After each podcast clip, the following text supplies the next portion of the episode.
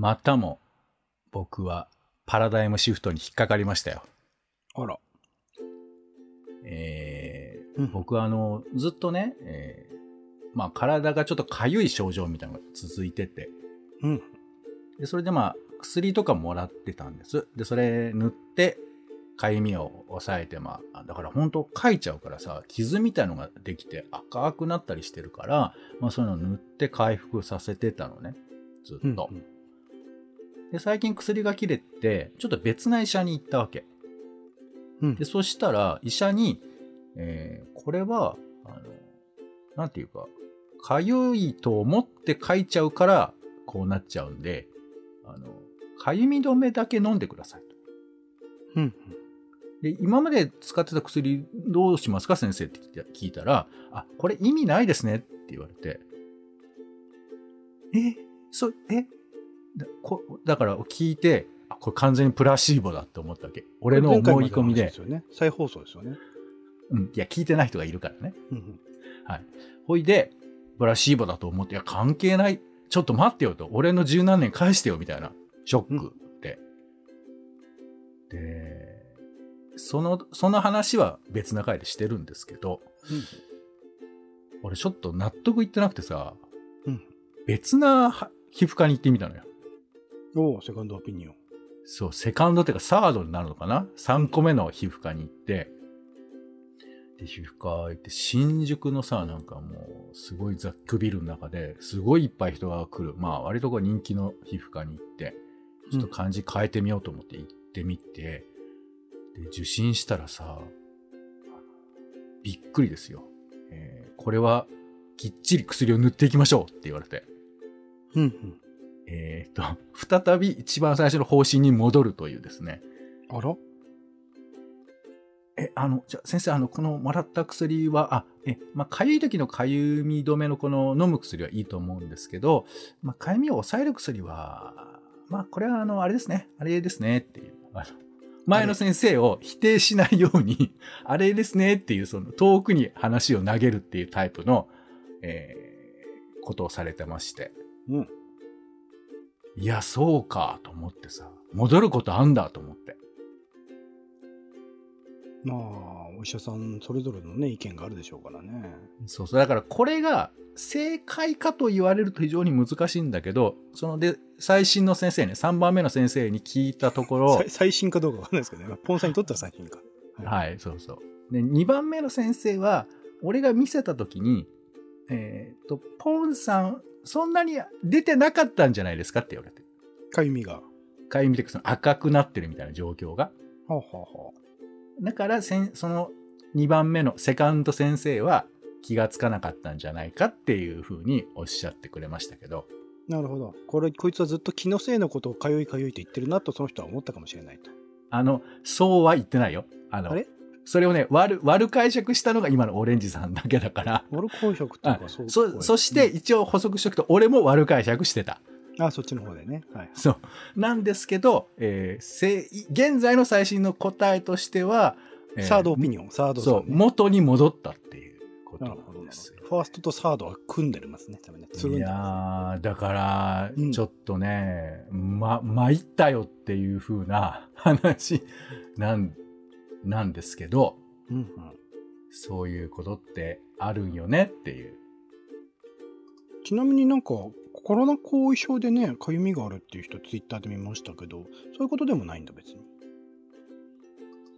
え、俺コロナには一応なってはいないよ。あの、いやいや、なんかそういう人もいたんで、なんか、はいかかゆみって聞くとそういうのが浮かんじゃうんですけど、そういう診断ではないってことですもんね。すそうね、えっ、と、うん。一応俺ね、コロナはあの、陰性の証明出てますんで、うんうんうん。はい。一応大丈夫だとは思うんですけど。なるほど。はい。なので、詳しくは1807回を聞いていただいてですね。あ、だけどこれまた違うんだなっていうふうに あの、思っていただけるといいかなというふうに、いろんな意見がありますな。うん。はい、思います。ということで、友達、職場、夫婦のちょっとした雑談から Twitter の投稿のネタの種など、直接役には立たないけれどあなたと一緒に拾いたい、種ラジは世の中のいろんな種を探すポッドキャストです。おお相手はカルチャー中毒者のオレンジさんと、どうも。マイペースお天気散歩人のポンの2人です。よろしくお願いします。お願いします。さあ、えーまずは先週気になったニュースをしゃべる種枕です。オレンジさん、なんか気になったニュース、先週のニュースありますか？先週はそうですね。何があったかな？いろいろありましたね。あのね、ウクライナは原発になんか弾が撃ち込まれたなんてニュースもあったりしちょうどついさっきの話ですよ。さっきっていうか昨日かな？の話とかですよね。とかね、なんか、え世話しないなって思いながら生きてた気がしますね、一週間。ねなんか、まあいろいろありながらも生きているという感じですか。まあはい。なんか最近そうだ、たまたま見たら、あの、ヤクルトが強いっていうのを見ましたね。野球ヤクルト飲み物、野球のね、野球のヤヤクルトが。だから多分ヤクルト1000が好調だからっていうのも大きいんでしょうけどね、彼らにとってはね。関係あるかな。知まあ。当然毎日飲んでいらっしゃると思いますけどね。ヤクルト僕が知ってた頃はもう弱小チームだったので、覚醒の感がありますね、ちょっとね。ああ、や、野球の話するなんて、ポポッドキャスト初なんじゃないの？これ。種ラジ初。種ラジではどう、両方とも全然興味ない人たちが送ってますからね。僕はサッカーすごい好きなんですけど、まだスポーツ全般ね、あんまり興味ない人だから。野球ね？野球は興味あるんですか？いや、ナイスナイス。はい。じゃあ行きましょう。はい。はい。ということで、私が選んだニュース3つですね。はい。まず1つ目です。ツイッターにポッドキャスト機能が登場ということで、えツイッターはですね、25日から新しいスペースタブの一部として、ポッドキャストを統合するということで、で今は英語圏の iOS と Android ユーザー向けに提供開始ということなので、まだ日本では、えー使えないみたいですけれども、まあ、スペースっていうね、機能が Twitter にはあって、生放送をいきなりできるみたいな機能がありますけど、なんかそれと、ポッドキャストが一体化するみたいなことらしいのよ。うん？ちょっとイメージがまだね、使ってないんでよくわからないんですけれど、だからツイッター上で、ポッドキャストが投稿できるのかなリンクみたいなものが。で、それに対していいねがつけられるみたいなことだから、まあ、あの、今でも別にね、ポッドキャストの URL を貼る貼って投稿することはできるから、まあ、もうちょっと機能的に分かりやすくなったりするのかなと思うんですけど、まあ、いつかはツイッターがポッドキャストを格納していくのかもしれないなとは思うんですよね。スペースって今そのリアルタイムに配信している時だけそのアプリケーションだったら上のアプリだったら上の方になんか今なんか私話してますぜみたいなものをなんかううっとうしいなと思いながら見てますけど、うん。あれがずっと出てくるってこと？ポッドキャストってだってねリアルタイム配信だけじゃないですもんね。ずっとってことになりますスペースもアーカイブを聞いたりすることも確かできるのかな。でもアーカイブブって多分上の通知のところに出てこないですよねスペースのね。まあ、あの、インターフェース自体の話ももちろんあると思うんですけど、うんうん。サービスそのものとして、多分その音声コンテンツを、えーなんていうか、このタイムライン上にどう見せるかみたいなこととか、あと、それに対していいねがつけられるとか、で、そのいいねを見て、この人にこういうポッドキャストがおすすめできるなってことを、なんか分、えー分析するみたいな、そういう機能になっていくんじゃないかなと想像します、ね。大多数の人はスペース参加しない以上は邪魔だなと思ってるだろうからインターフェースすげえ大事だと思いますけどねいやいや、どうすんの？大大事じゃないと言ってないけど、だから、ポッドキャストも、あの、メインのサービスにしていきたいという実験を始めるってことなんじゃないかなと思うんですけど、なんか鬱陶しい機能やっぱツイッター加えてきますね。本当いろいろと最近のタイムラインのなんか仕様変更とかもすごい嫌だし。まあでもね、他のサービスで言うと、だから難しいよね。このツイッター、ごめんね、ちょっと言い方きついけど、原理主義みたいなのもあったりするじゃないですか。こういうものだ原理主義っていうか。か誰も得してないただツイッターがプラットフォーム上でそのユーザーを操作したいっていう意向でしかないですよこんなのマーケティング的な戦略でしかないですよ えー怖い怖いということですけども。まあまあいろんなね、機能がツイッターにも、えーそれからポッドキャストの方もね、やっぱりいろんな媒体で扱われることはいい、まあありありがたいっていう気持ちもあったりするのかなと思いますけどね。はい。では続いて参りましょう。メディア芸術祭が25年の歴史に巻く。なぜ終了するのか文化庁に聞いたという IT メディアの記事ですね。はい。これはちょっとまあ、びっくりといえばびっくりですけど、文部科学省は8月24日、メディアアートなどの現代芸術の祭典、文化庁メディア芸術祭について、2021年度に募集した25回の作品展示を9月に実施する一方で、2022年の募集を行わないと発表したと。で、文化庁に確認しました。2023年の募集は未定としているものの、今の形でメディア芸術祭をやることはおそらくないと説明をしているということですね。はい。まあ、いろいろ説明はあります。メディア芸術全体の進行をしっかりやっていきたいことに変わりはないけれど、やらないっていうことですよね。まあ、いろいろ見直したいみたいなことらしいですけれども、まあ、我々はね、結構メディア芸術祭に、ま、毎年足げく通っていた。あと一番最初始まった時とかも結構、あ、こんな柔らかいことやるんだ。テレビゲームとか取り扱うんだっていう、結構記憶も僕はあったりしますけど、お姉さんちょっと、これもお怒りかもしれませんけど、どうですか？もうツイッターでひとしきり怒ったんでいいっちゃいいんですけど、なんかね、なんかその文化庁としても、そのお金の使いどころはこれからグローバル展開みたいなことを また今更言ってるというか、別に国が支援してグローバル展開して成功したパターンどれがあるんだよみたいなことがあったりするので、なんか、うん、やり方を間違ってるというか、少なからずその、国内におけるとか、まあ、海外のね、アーティストとかも含めて交流とか文化的なところの情勢という面では、一つの役割を果たしたっていうか、まあ、多くのアーティストの方がね、そういう発言をされているのを見ると、なんかうまくいってるものを潰して、またうまくいくかよくわからないことにやる、やりたがるっていうのは、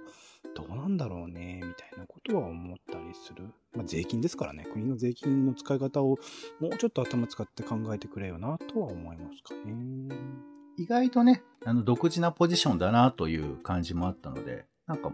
も、もったいないというかね、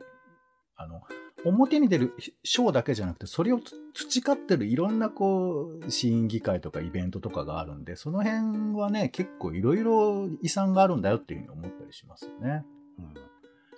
はい。で、最後です、えー、メディアというつながりで言うと、こんな話も。中野に根ざす91歳現役記者。夫の意思を継いで40年。地域紙週刊東京の涌井智子さんという東京新聞の記事ですね。週刊東京っていう地域紙というものがあって、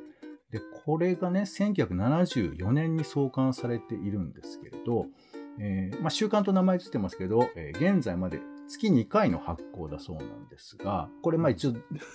すごいですね。うん、週刊も嘘だし、東京も嘘だしってことかまあ、嘘って言うとなんですけども、定期観光物ですよっていうことと、あとまあ、えー、地域に根ざしていますよっていうふうなことなんだろうね。まあでもちょっとあれだよね、どでかい名前ではあるんですが。そうですね。うん、で、これが、えっ、ー、と、夫がずっと作っていたんだけれども、それを、えー、もう旦那さん亡くなったんですね。弘則さんが。で、その後、当時50歳の智子さんが、よし、やるぜっつって、えー、編集を素人だったんだけども、そこから始めて、自分で取材も行って、あの、写真なんかだと、中野区議会とか、あ、区の区長と対談するみたいな感じで、一記者として入ったりとかされてますけど、もうずっとね、新聞休刊せずに続けてらっしゃるという記事なんですけれど、まあ、こうやって個人でも、そして多分これネットでバンバン出してるものでもないから、本当に地域に根ざした、それはまあ住んでる人たちもその内容的にもっていうことですよね。そういうものをやってる人がいるんだな。多分こういう人は一人ではなくていっぱいいろんなところにいるんだなと思いますし、個人がこうやって情報を発信する。それも公に向けてということだよね。なんかインターネットでも軽くそういうことできるんですけど、こういうふうにきっちり、あの、まあ、見ると普通に本当タブロイド紙みたいな感じで、そんなに紙面多くないですけど作られてるんで、こういうタブロイド版2面でも、この形を出すっていうことの、なんていうか、好奇的な感じってのはすごいなと思ったりするんですよね。うんはい。ということで、こんなもの、週刊東京というね、ものがあるというお話でした。うん、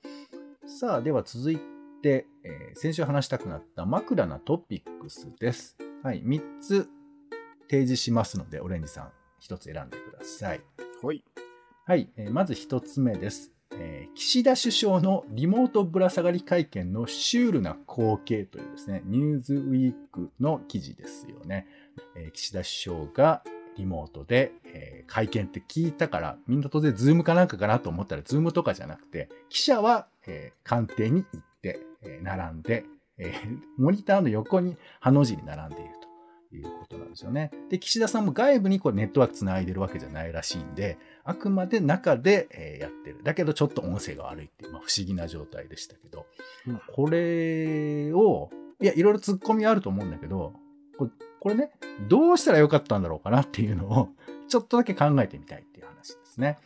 はい。そして二つ目です。若者の半数超える盆踊り経験ない。近隣クレームで廃止の動きもということで、盆踊りが、まあ、最近、えー、減りつつある。そしてそれを盛り上げる機運が、まあ、あるにはあるんだけれども、地域全体としては減っていく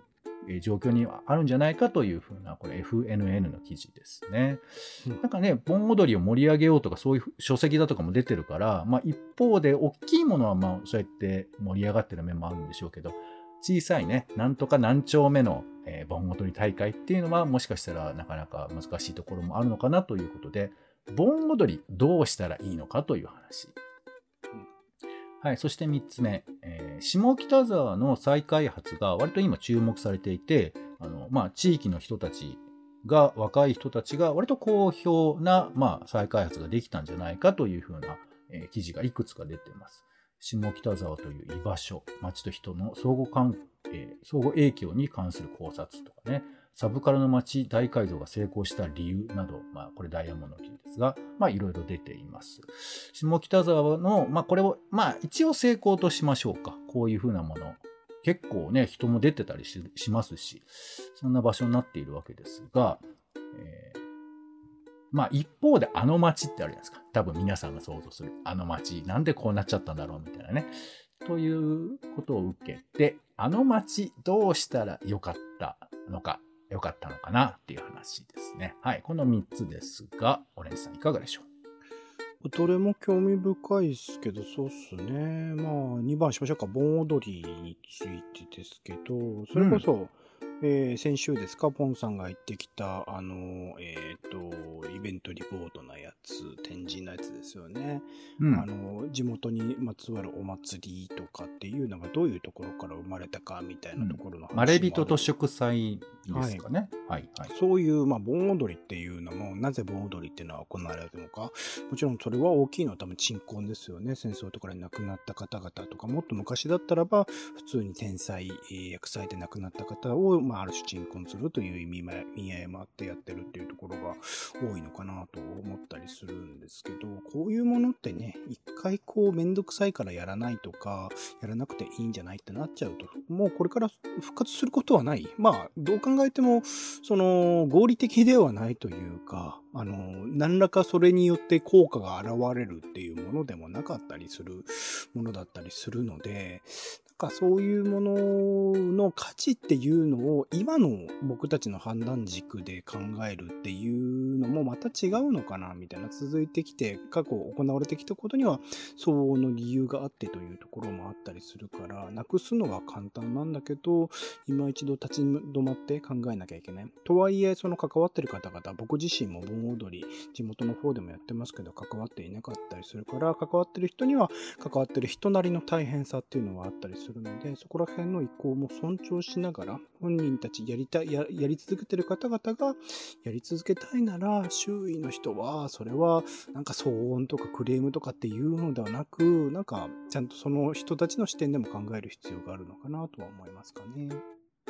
なんかまあ個人の意見を集めるっていう機能は多分社会インフラとしては増えているし、まあツイッターなんかもそうだと思うんですけど、こうみんなで話して考えてみたいな、そういう場がどう適切にできてるのかと言われれば、でも僕も住んでる場所、よくオレンさんに言われますけどね、町内会とかにスッと入れるかと言われれば、まあ僕個人はなかなかやっぱり難しいし、でも子供がいるいないとかも大きいと思うんですよ。で、実際盆踊り会場行くと、やっぱ子供中心で、あのお母さん方が、まあ、子供会みたいなのあるのかなそういうふうなものやってたらと、あの、野球チームで教えてるおじさんたちが集まってみたいな。だからなかなかこう、例えば独身者とか夫婦で共働きしてる人たちがそこにぴょっと入れるかってなかなか難しいところもあって、でもこういう地域の祭りごとって、まあそれ、まあ盆踊りもそうですけど、大きい祭りになればなるほど、その地域を愛する理由になったりもするみたいなのね。こういう風な祭り地元でやってる。あれにいつか参加したいとか、ああいう風な祭りやってたんだよっていう風に人に言うとかね。だからそういう風なもので言うと、結構立ち戻る時に大事な場所になるのかなと思ったりするんですけど、どうなんだろうね。外部の人が来るような、なんか御朱印みたいな仕組み作るとか、うん。あとは、なんかこう、盆踊り最近あの、録音系が多くて、歌なんか特に歌い手が少ないっていうのもあるんですけど、この歌い手みたいなのを、なんか積極的にこう、なんか旅歌い芸人みたいなのが回っていくとかさ、そういうことで盛り上げるとか、なんかいろいろ手がありそうな気もするんですよね。この前、それこそアフターシックスジャンクションで特集されてましたけど、今時はね、なんかそれこそボンジョビの盆踊りがポンさんの地元の方でも盛り上がったって話が前に出てましたけど、ほなんかいろんな音楽、新しい音楽とかを使ってとか、クラブみたいにやるみたいな試みはお寺さんとかでもあったりするみたいなので、まあ、残すための方法みたいなものを関わってる方々がいろいろな方法は考えているところは考えているし、でも考えなくても、球体依然としたものであっても、なんか今の基準で、なんかなくすとかではない方向を模索したらいいなとは思いますけどね。やっぱね、混ざる場所っていう風な意味で僕は盆踊り好きだなもともとあれですよね、乱交パーティーみたいなやつだったんですよね、盆踊りってね、確かね。えーっと、いろいろな、えー説があるとは思いますけどね。はい。それをそのまま残しちゃったら、ちょっと今はね、風あの法律上ちょっとアウトになっちゃうので難しいです。まあまあ、今その形がある。でも、あの、反面、若い人たちの青春の場所である面は僕はあるとは思いますね、ね。あんな、なんだ、フォークダンスみたいなね、感じまあ、フォークダンスっていうか、あの、あ、あの子が浴衣で来てるんだなとかさ、久々に夏休みの途中で会うとかね、なんかそういうことはあるかと思いますけどね。じゃないですか。はい、ありがとうございます。枕のトピックスでした。では最後に枕の予定です。今週の予定を先取ってご紹介していきます。8月28日は、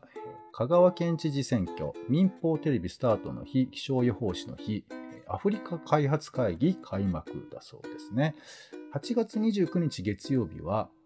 霊感商法など悪質商法に対する消費者庁の検討会の初会合ということで、なんかオンラインでやるらしいんですけど、どうやらあの消費者庁は YouTube 持ってて、そこで流すんじゃないかということで、ちょっとまあそういう感じにもなってる。焼肉の日、ベルバラの日、えーそれから文化財保護法、文化財保護法施行記念日だそうですね。これ1951年に制定されて、えーねとなんかね、これね、法隆寺の金堂っていうのが燃えちゃったんだって、前の年に。近藤かな？はいはい。あ、近藤、法隆寺の近藤が燃えちゃったことで、それをきっかけに文化財保護政策が改革されて、これができたということなんですね。うんまあ、何かしらそういう機運が高まる理由があるんだなということですけども。8月30日火曜日は、えーアフガニスタン駐留米軍撤収完了から1年。はい。これがね、非常に問題になってしまいました。それから国際失踪者デー、富士山観測所記念日、えーそれからマッカーサー新中記念日っていうのがあって、1945年のこの日、連合国日本占領軍最高司令官ダグラス・マッカーサーが次飛行場に到着したということで、もう来てるんだね。なんか、1945年の8月30に。すぐ来てるということなんですよね。8月31日はベネチア国際映画祭がスタートします。9月の10日までだそうですね。一応日本からは深田浩二監督、えーラブライフとかですね。はいはいはい。石木川。はい、K 監督なのかなある男というのが、えー選ばれている、平野啓一郎さん原作ですね。はい。えーそれから G20 環境気候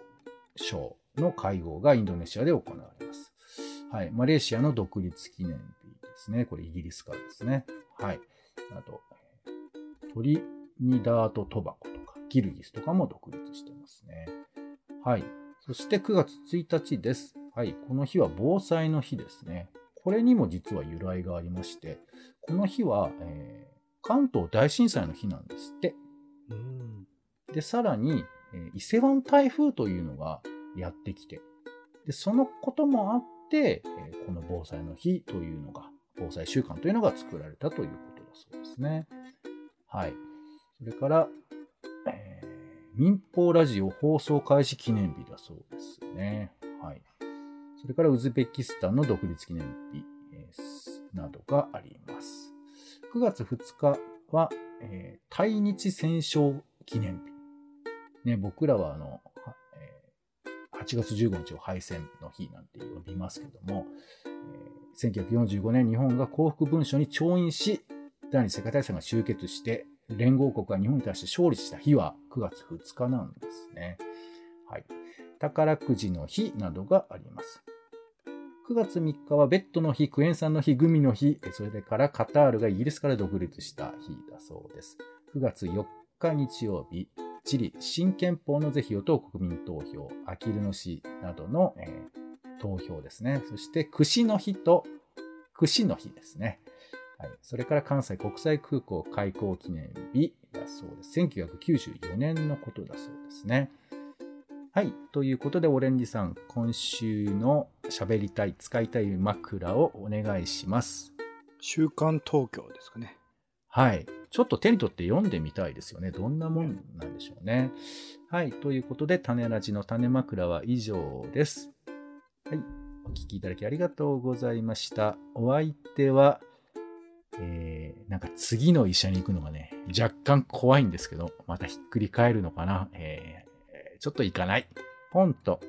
オレンジでした。種ラジ、また。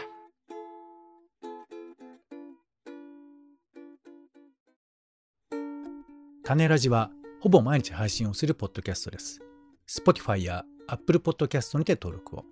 更新情報は Twitter。本編でこぼれた内容は公式サイト種ラジ .com をご覧ください。番組の感想やあなたが気になる種の話は公式サイトのお便りフォームから。お待ちしています。